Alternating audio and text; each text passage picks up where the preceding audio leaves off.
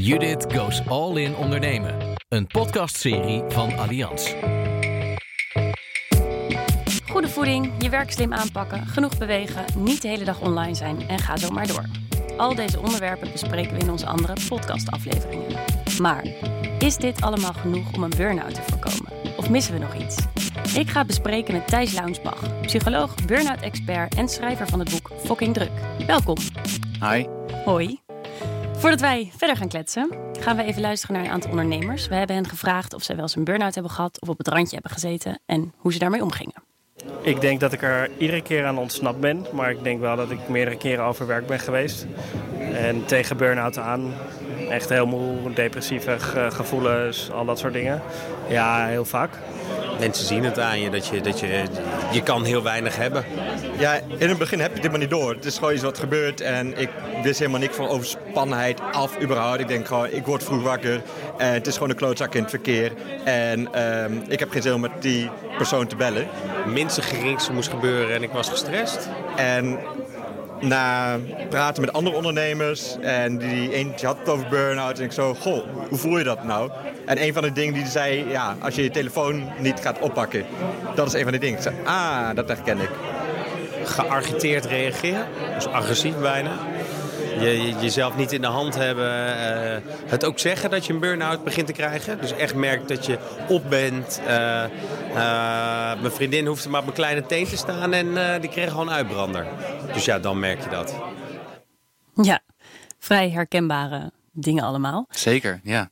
Maar wat mij opvalt, we hebben dus allemaal ondernemers gevraagd en we hebben een aantal geselecteerd en nu laten horen. En er is niemand die zegt: Oh nee hoor, nog nooit last van gehad. Iedereen herkent wel iets. Is ja, dat, is niet, typerend? niet, niet per se mijn ervaring. Ik heb, eh, er er is altijd ongeveer 5% is mijn ervaring van de mensen die ik hierover spreek. Die, die zegt, ja, ik, ik herken hier helemaal niks van. Ook een, een aantal vrienden van mij, eh, die, die lezen dan mijn boek wel een soort van... Mhm. En die zeggen dan, ja, Thijs, ik vind het leuk dat je opschrijft. Maar helemaal niks van herkent. Echt, er komt helemaal niks binnen. Maar dat is een, een hele kleine minderheid. Dus het is inderdaad de grote meerderheid van de mensen komt stress tegen op een bepaald niveau. En een beetje stress is niet zo heel erg. Maar eh, te veel stress of te lang te veel stress, zoals wat deze mannen allemaal eh, beschrijven, het zijn allemaal mannen geloof ik, hè? Ehm, dat, dat kan wel degelijk wat, wat schadelijk zijn voor je gezondheid. Ja, want wat is een burn-out eigenlijk precies? Ik hoorde net iemand zeggen, ja, een vriend van mij die begon signalen te noemen. Toen dacht ik, hé, hey, dat heb ik ook. Ja. Wat is een burn-out eigenlijk? Oké, dat is eigenlijk best een gecompliceerde vraag. En ik ga het proberen zo simpel mogelijk uit te leggen. Ja. Oké, dus je hebt stress. Dat is, ehm, dat is ons allemaal wel bekend. Stel dat je er nu achter komt dat je je telefoon kwijt bent. Dan heb je stress. Dat betekent dat je spieren even aanspannen. eh, dan ga je wat sneller ademhalen. Je hart gaat sneller kloppen, et cetera. Dat is een heel oud systeem. En dat is eigenlijk altijd hebben we altijd gebruikt om ons uit ehm, uit eh, gevaarlijke situaties te krijgen. Dus als wij een beer tegenkwamen, dan is het heel handig dat je lichaam meteen in de alarmstand staat. Ehm, en want dan kan je namelijk daar adequaat op reageren. Nou, is het beetje het lastige daaraan, is dat we eh, eigenlijk hetzelfde systeem nog steeds hebben, maar in compleet andere situaties. Dus de beren die we nu tegenkomen, dat zijn geen echte beren meer, maar dat is je baas. Of dat is een deadline, of dat is een lastige klant die je moet bellen. Ons lichaam reageert nog steeds op dezelfde manier met stress. Dat is op zich nog niet zo heel erg, want je kunt best als mens behoorlijk wat stress handelen. Het lastige is dat we tegenwoordig om steeds meer dingen eh, stressen en dat doen we ook steeds langer. En dat is wel een beetje lastig, want eh, als jij als dat stresssysteem heel vaak wordt aangezet zonder dat jij eh, daartussen genoeg tijd hebt om te ontspannen en weer tot rust te komen, dan bouwt die stress alsmaar op. Dus ehm, dat betekent dat je dan zeg maar je basisspanning, de spanning die je voelt, die komt steeds hoger te liggen. Dat betekent ook dat de dingen die normaal gesproken best, die, die je best kon handelen, worden dan opeens stressvol. Dus bijvoorbeeld wat die ene man zegt, hè, van eh, iemand hoeft daar maar op meteen te staan en ik ontplof, zeg maar. Nou, dan heb je waarschijnlijk al behoorlijk wat stress opgebouwd. Als je nou dat te lang doet en je hebt te weinig ontspanning daartussendoor, dan word je eerst super moe. En dan word je een beetje oververmoeid. En dan ga je tegen je werk opzien. Krijg je een soort van paniekachtige klachten. Allemaal wat deze mannen beschrijven. Ehm, stel nou dat je dan alsnog doorgaat en niet op tijd stopt. Dan kom je helemaal op het eindstation kom je uit bij een burn-out. Wat is een burn-out? Dat is eigenlijk dat stresssysteem waar ik het over had, dat zo vaak is aangezet dat het een beschadiging krijgt. Ik weet dat jij bijvoorbeeld heel veel sport. Ik vergelijk het altijd met een spier. Ehm, je, kunt, dus, je kunt heel veel last dragen op bijvoorbeeld je biceps als je dat verstandig doet en je, je traint dat verstandig. Maar als je dat uh, met te weinig rust doet of je maakt onhandige bewegingen, dan heb je kans dat je een blessure krijgt en dan kun je even helemaal niks meer. Nou, iets dergelijks is aan de hand met een, met een burn-out. Dat stresssysteem is zo vaak aangezet uh, dat, je, dat die eigenlijk aan blijft staan. En dat betekent dat je eigenlijk helemaal niet meer belast kunt worden een tijd. Dat is een hele vervelende situatie. Dat betekent waarschijnlijk dat je een aantal maanden thuis bent, of misschien zelfs wel een jaar tot zelfs anderhalf jaar thuis bent. En dan pas heel rustig aan weer kunt uh, beginnen met werken. Dus dat, he, je moet dat stresssysteem moet je de rust geven om weer bij te komen. En dan kan je weer heel klein beetje gaan belasten. Dus wat, eigenlijk, wat deze mannen, dat is een kort antwoord, een heel lang antwoord, maar wat deze mannen eigenlijk beschrijven is, zijn zou ik zeggen, niet zozeer een burn-out, maar meer de voorstadia van een burn-out. Ja, want dat is inderdaad wel goed dat je dat zegt. Er zei één man, hoorde ik zeggen, ja, op het moment dat je gaat uitspreken, volgens mij heb ik een burn-out. Um, een burn-out is natuurlijk best wel abstract voor heel veel mensen. Ja. En dat is inderdaad wat je zegt. Eigenlijk is burn-out is dus echt het eindstadium. Dat je eigenlijk niks meer kunt. Mensen met een burn-out zitten typisch, met een echte burn-out zitten eigenlijk thuis. Ja. En die hoor je ook, uh, het stress, nogmaals terug naar dat stresssysteem. Um, wat er dus gebeurt is dat blijft aanstaan, waardoor normale dingen heel stressvol worden. Daarom hoor je mensen die in een burn-out zitten uh, dingen zeggen als ja, uh, soms kan ik naar de supermarkt, maar andere dagen lukt dat me gewoon niet, want er komt heel veel, dan komen mm -hmm. er te mhm. veel prikkels binnen. Of um, ik ben maar gestopt met tv kijken, want ik kon het allemaal eigenlijk niet echt meer volgen en ik trok het niet zo goed. Dus dat, dat hoor je mensen die echt in een burn-out zitten, hoor je zeggen. Het stadium daarvoor is ook super belangrijk. En dat ja. is waar deze mannen het over hebben, volgens mij. Ja, dat denk ik ook. En ik heb zelf ook een burn-out gehad. Ja. En toen kon ik inderdaad, ik kon, kon niet meer tv kijken, niet meer naar de supermarkt, helemaal niks. Um, maar het is eigenlijk best wel bizar dat er zoveel mensen zijn die dus, nou wat jij net eigenlijk zegt, 5% niet, dus 95% wel. Um, die ja, symptomen, die, die, signalen. Ja, die hebben enigszins last van stress, denk Precies. ik. En ik denk dat dat, sorry ik je onderbreken, daarna mag je doorpraten hoor. Uh, het is wel een belangrijk punt. Um, ik denk dat we tegenwoordig allemaal flink met stress te maken hebben. Dat is nog iets anders dan, dan echt de overmatige stress waar we het dan over hebben. Dat is um, mensen die burn-out-achtige klachten rapporteren. Dat is ongeveer 15% van de bevolking tegenwoordig. Ja. In sommige groepen, zoals de groep waar ik veel over schrijf, millennials, is het nog wat hoger. Dus dan gaan we richting de 19%. Maar dat zijn de mensen die echt last beginnen te krijgen van echt overmatige stresssymptomen, ja. zeg maar. En dan 19 voor de, voor de um, millennials en 15 voor de niet-millennials. Vind ik nog steeds heel erg veel. Is onwijs veel, ja zeker. Hoe komt het dat we onszelf dat aandoen? Dat is een hele grote vraag. Dat is een hele Als grote vraag. Als we dat op kunnen lossen. Ja, ik zou zeggen, um, dat heeft vooral te maken met dat we tegenwoordig sowieso ontzettend druk zijn.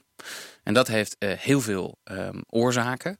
Ons werk wordt steeds drukker en gecompliceerder. En we zijn daar steeds meer tijd aan kwijt. En het is ook steeds, we zijn er steeds meer met ons hoofd mee bezig. Er is geen scheidslijn meer. Nou ga ik een opzomming doen hoor, dus hou je vast. Nou, er is geen scheidslijn meer tussen uh, werk en privé, zeg maar. Dus ons werkhoofd staat altijd aan. We hebben tegenwoordig last van FOMO, Fear of Missing Out. We hebben het idee dat we ontzettend veel leven binnen een heel klein tijdspanne kunnen proppen. We zijn allemaal verslaafd aan onze telefoons en dat soort apparaten die ons de hele tijd storen met allerlei impulsen en signalen.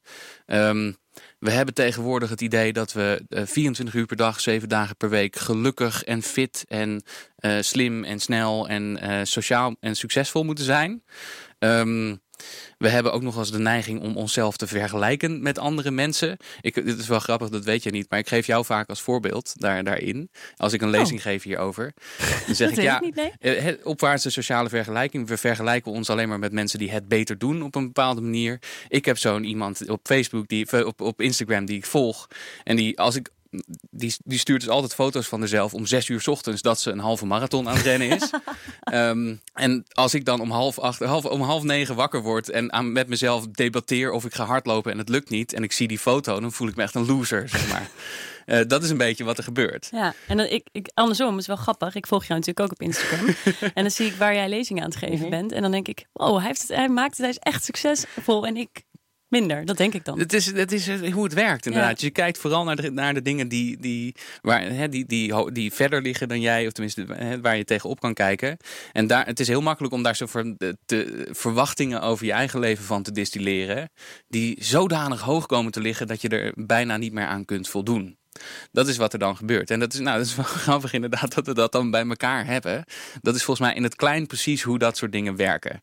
En nou, het is ook niet voor niks dat die dingen zo ontzettend populair zijn. Instagram, Facebook, Snapchat, al dat soort dingen. Omdat het ook heel erg uh, intuned in wat wij heel graag willen als mens. Namelijk gezien worden en ons uh, kijken of we het goed doen in het leven, zeg maar. Ja, maar jij noemde net deze hele opsomming. Mm en je zegt dat is waarschijnlijk een oorzaak van waarom zoveel mensen daar nu van die klachten last hebben. Ja. Maar hoe kunnen we ervoor zorgen dat ze daar minder last van hebben? Goeie. Um, ja, dit is een kleine nuance. Dit zijn allemaal redenen waarom we tegenwoordig zo druk hebben. Ja.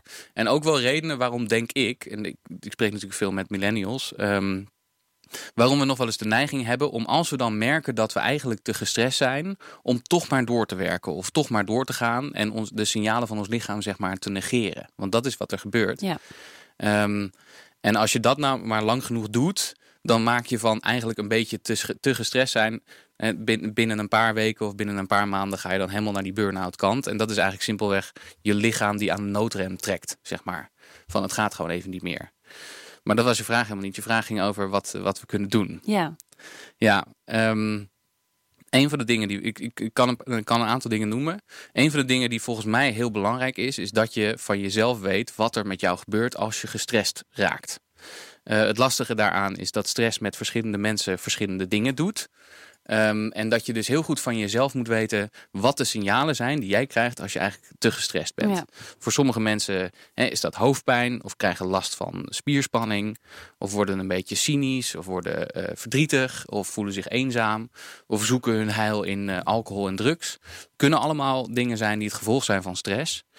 Um, nou, weet je, stress in ons leven kunnen we niet helemaal uitbannen. Dat is jammer, maar dat is nou eenmaal de wereld waar we, in, we in leven. Wat je wel kunt doen, is heel erg opmerkzaam zijn op die signalen die je lichaam geeft. En dus denken, ik heb bijvoorbeeld van mezelf, als ik te gestrest raak, dan word ik heel erg geïrriteerd naar de mensen om me heen toe. Dus dat is voor mij ook een teken dat ik denk van, oh ja, oké, ik ben nu, ik word geïrriteerd, dan zal ik misschien wel te veel stress hebben. Dus dan moet ik een beetje minder gaan doen. Dus dat is één, je eigen alarmsignalen herkennen. Um, ja, je hoort me een beetje twijfelen. Dat komt omdat ik me altijd een beetje uh, als mijn moeder voel bij de tweede tip die ik ga geven. Dat is namelijk zorg goed voor jezelf. um, en dat heeft, er, dat heeft eigenlijk met het volgende te maken. We hebben altijd gedacht dat het psychologische systeem en het fysieke systeem, dat dat twee compleet verschillende werelden waren.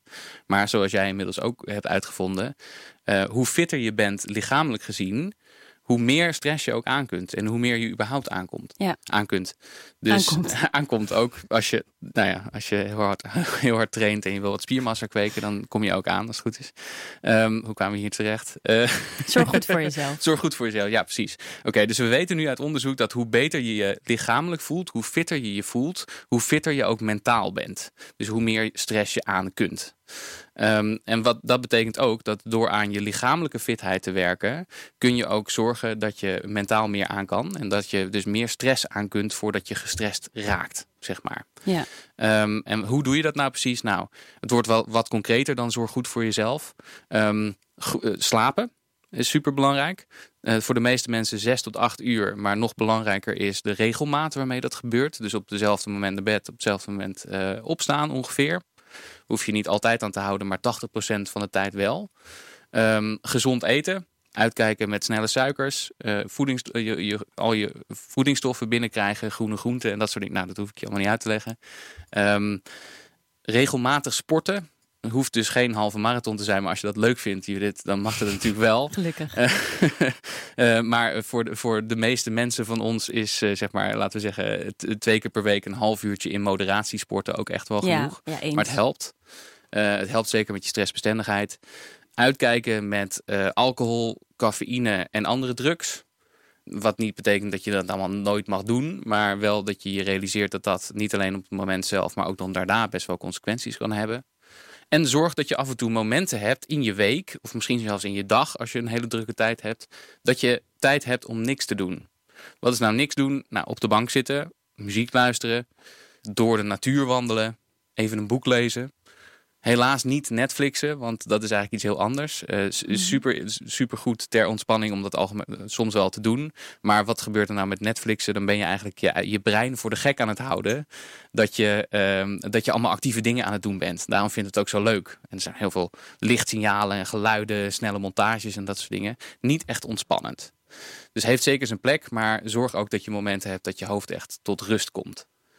Dus dat is twee, denk ik. Mhm. Zorg goed voor jezelf. Uh, je kunt eh, minder vaak per dag naar je mail kijken.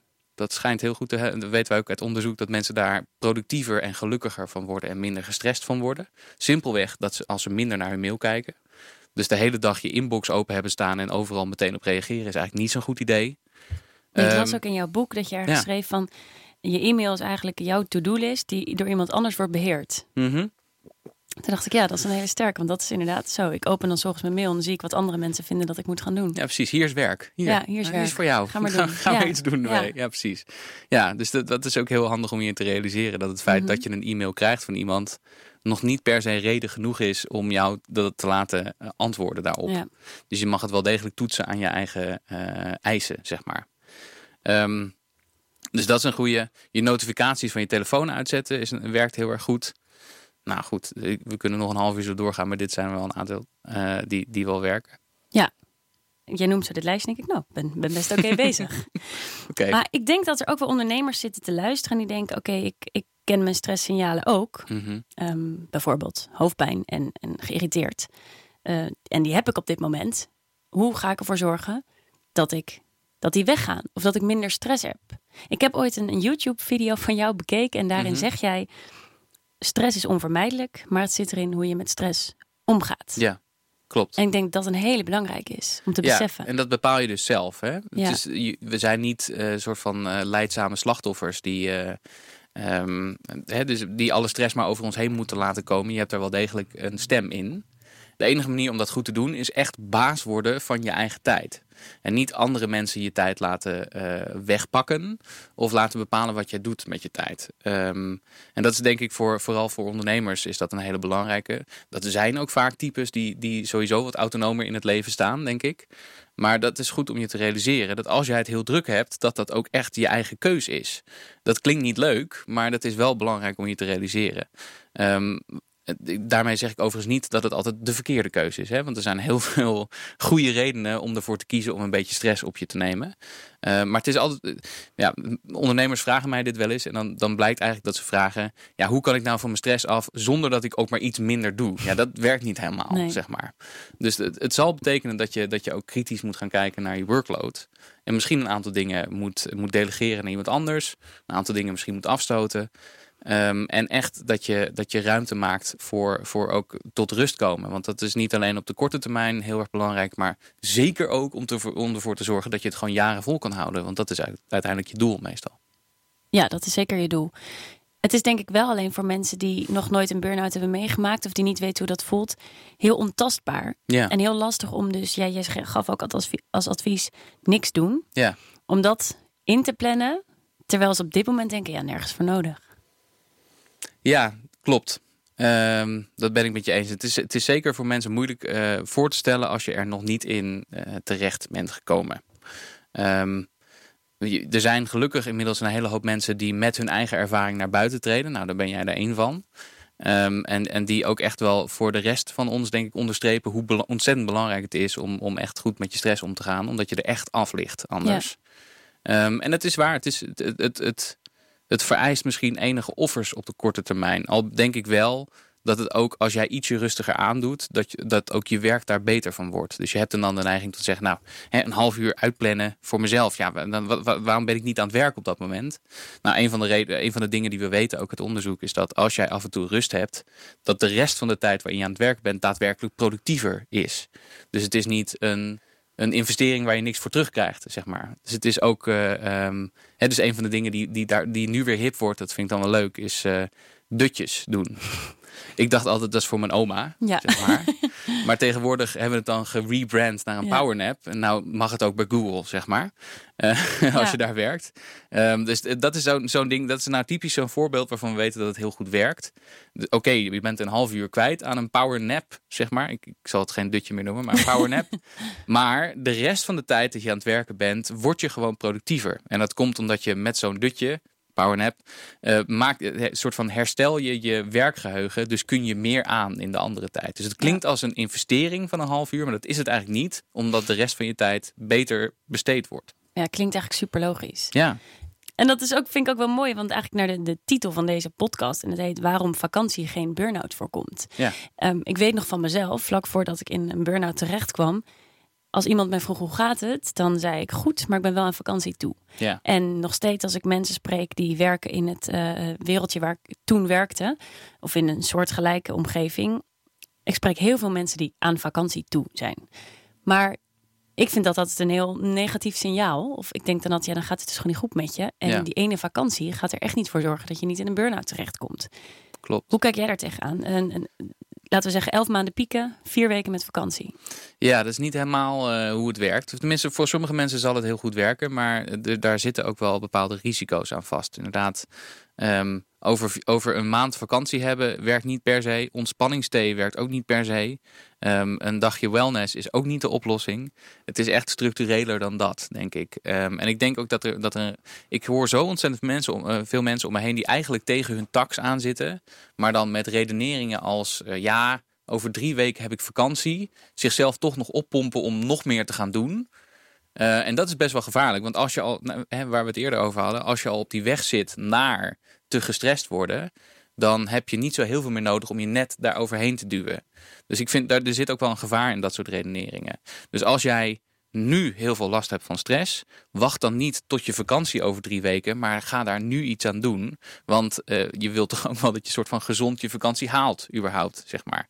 Dus dat, eh, nee, daar ben ik, ben ik helemaal met je eens. Een, een, vakantie over drie weken is niet, is natuurlijk supergoed, maar is niet eh, de oplossing en kun je niet alles op afschuiven.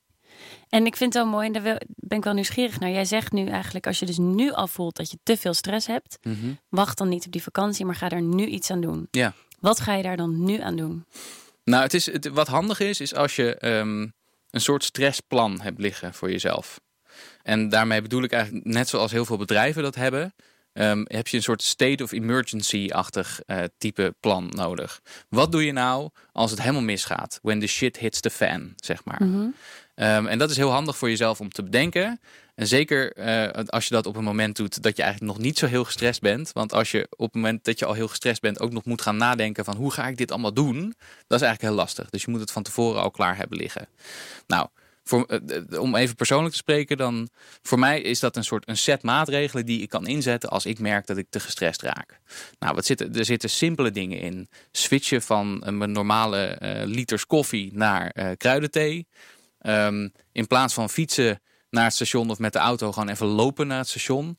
Ehm, afspraken afzeggen, dat werkt ontzettend goed. Waarvan we dan vaak het gevoel hebben van... oh nee, misschien wordt die andere persoon wel boos als ik die afspraak afzeg. Maar eigenlijk blijkt volgens mij altijd dat die andere persoon dat ook wel relaxed vindt.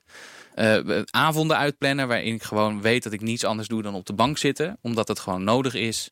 Ehm, dat, nou, zo- zo'n soort pakket is handig om voor jezelf te hebben. Dan weet je dat zijn de maatregelen die je kunt inzetten op het moment dat je merkt dat de stress te hoog begint te worden. Dat vind ik, dat vind ik een hele handige tip. Maar wat ik dan wel nog even nieuwsgierig naar ben. Mhm. Dus we hebben het net over vakantie nemen van werk en dergelijke. Maar we hebben het ook over gehad waar het door komt dat zoveel mensen met stressklachten zitten. Ja. En met te veel stressklachten. En dat zit hem eigenlijk helemaal niet alleen in werk. Mhm. Een burn-out zit hem ook in heel veel andere dingen. Ja. Dus hoe, ik moet het misschien even anders formuleren. Maar in Mhm. plaats van dat je alleen zegt ik moet, moet met werk rekening houden. En niet alleen maar met werk bezig zijn. Ja. We zijn ook allemaal tijd met ons telefoon bezig. Zit dat ook in jouw stressplan? Dat je op die andere punten Ja, kijk, een aantal van die dingen. Dat is, kijk, het is helemaal waar wat je zegt. Hè. Dus je stress komt zeker niet alleen maar van je werk in je leven. Uh, sterker nog, het is eigenlijk een optelsom van alle stress die je op de verschillende levensgebieden hebt. Dus, hè, dus, dus, je hebt inderdaad je werk en dat is waar de meeste stress voor de meeste mensen vandaan komt. Maar er zijn ook een hele hoop levensstressoren. Dus eigenlijk dat zijn alle dingen die te maken hebben met grote veranderingen in je leven. Iemand verliezen die dierbaar is. Um, uh, je baan kwijtraken, met pensioen gaan. Maar ook um, positieve dingen zoals gaan trouwen en gaan samenwonen. Kom, daar komt stress bij kijken, zeg maar. Uh, dus dit, dat is een heel terecht punt. Dus, dat is niet, uh, de, ja, dus de stress komt niet alleen maar van je werk, maar ook van andere dingen. Wat ik wel denk, is dat we vaak de neiging hebben om onze tijd zeg maar voor 100% te vullen met, met werk. Of tenminste hè, te werken op ongeveer 100% van onze capaciteiten. Terwijl wat je natuurlijk wel heel bewust zou kunnen doen... is de lat ietsje lager zetten. Dus bijvoorbeeld op 90% van je capaciteiten... dat dat je basis is. Want op het moment dat er iets anders gebeurt in je leven... Uh, of iets heel stressvols gebeurt... dan heb je namelijk nog wat bandbreedte over om te kunnen ingrijpen.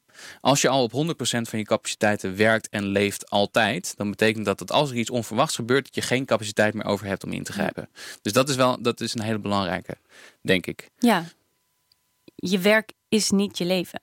En ook al, ik kan niet voor andere ondernemers mhm. spreken, ook al is het misschien wel je levenswerk. Ja. Um, als je de 100% inderdaad in wil stoppen, dan heb je dus niks meer over voor de rest. Nee. Terwijl er is ook, zijn ook nog dingen naast. En dat, wordt, dat is natuurlijk wel lastig voor, voor ondernemerstypes die um, ook wel echt vaak het, ze zijn aan het doen wat ze het allerliefste willen doen. Ja. En het is ook, ook, hun missie op aarde geworden. Uh, en, en dan toch een klein beetje inhouden is soms best wel heel erg lastig. Maar wel noodzakelijk. Heel eh, noodzakelijk. Of, of, ik, hoorde laatst, ik weet niet meer precies wie het was, volgens mij Tim Ferriss op een podcast zeggen van nou ja. Hè, dus ik hoor heel veel mensen die super succesvol zijn en allerlei doelen halen. Maar zeg maar eens een afspraak af omdat je eigenlijk een dutje wil doen. Dan ben je pas echt een baas, zeg maar. Ja. Ik, ik heb hier toevallig nog vanochtend een column over geschreven. Iets dat je er heel goed kunt doen is een 5 second no. Uh, noemen ze dat. Dus je spreekt met jezelf af dat je voordat je iets toezegt, altijd vijf seconden neemt om even na te denken over of je nou ja of nee gaat zeggen. Dat voorkomt dat je die eerste impuls hebt van ja, dat ga ik doen natuurlijk. En dat zorgt ervoor dat je altijd iets van ruimte hebt om na te denken daarover. Vind ik een hele goeie. En het interessante is ook, is ook nog een, een, bijkomend voordeel dat je namelijk even een ongemakkelijke stilte laat vallen.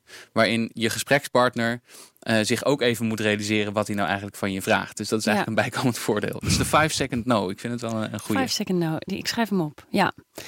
Goed, um, we hebben al heel veel besproken waar, waarmee we goed met stress om kunnen gaan. Mm -hmm. um, maar voordat we gaan afsluiten, wil ik ook nog even met jou luisteren. Want we hebben die ondernemers, die dus allemaal wel last hadden van stressklachten, hebben ook gevraagd of ze tips hebben om ja. daarmee om te gaan. Ik denk, dus, ik denk als je nog nooit eentje hebt gehad, dat je het niet ziet aankomen. En um, je moet op kleine dingen letten van... hé, hey, waarom reageer ik nu anders dan wat ik hiervoor deed? En dat is niet gelijk dat je denkt van, dit is een burn-out. Maar het is meer van, oké, uh, ik weet dat in mijn omgeving gebeurt. Dit zijn nu de dingen die ik heb. Dus praat met mensen die een burn-out hebben gehad. Vraag precies van, wat zijn nou de dingen die je voelde op dat moment? Uh, had je het kunnen voorkomen? En juist die kleine dingetjes, zoals telefoon niet opnemen... of um, geïrriteerd zijn, dat soort dingetjes... zijn volgens mij indicatoren waardoor je kan zien dat je die richting op gaat. Maar je moet wel van andere mensen horen wat de indicatoren zijn. Het, het blijft gewoon echt een heel, heel suf. Ik ben vast niet de eerste die het zegt. Uh, sporten, slapen, goed eten, punt. Pas op voor vaste patronen. Hou de variatie erin. Ja, en ik denk sporten, ja, dat, dat denk ik echt. Want dan hou je jezelf toch een soort van fit de hele tijd. Wees één met jezelf. En geniet. Geniet. Prachtig. Prachtig. Ik weet niet wat hij, wat hij bedoelt, maar ik vind ik het echt Van het leven. Goed. Ja. Maar goed, als ik, ze zo, als ik ze zo hoor praten, dan is het dus eigenlijk uh, ja, veel van wat wij hier ook besproken hebben. Herkennende signalen, kende signalen. Ja. Sporten, eten, goed slapen. Um, jij hebt daar in aanvulling op genoemd de 5 second no ja. en het stressplan. Nou, wat ik nu zit, als ik dit zo hoor, um, zit te bedenken, is dat het eigenlijk is het een soort verzekering die je met je. Als, ondernemers houden veel van cijfers en, en resultaten en verzekeringen. Zie het als een soort verzekering op je eigen gezondheid. Je, je, sluit ook een verzekering af uh, voor je arbeidsongeschiktheid. Je bouwt ook pensioen op. En je probeert ook de risico's daarin te mijden. Probeer dan ook, zeg maar, qua stress te vermijden dat je in zo'n burn-out situatie komt. Want je bent er echt een hele tijd aan kwijt en het is echt heel vervelend. Dus misschien voelt het nu als: oké, dan moet ik een half uurtje rust nemen. Dus. Maar zie dat als een, als een verzekering, in, een verzekering en een, uh, een investering in je eigen gezondheid. Dat vind ik prachtig geworden om deze podcast mee af te sluiten. Dankjewel, Thijs Launsbach, expert op het gebied van de burn-out, psycholoog en schrijver van het boek Fokking Druk. Graag gedaan.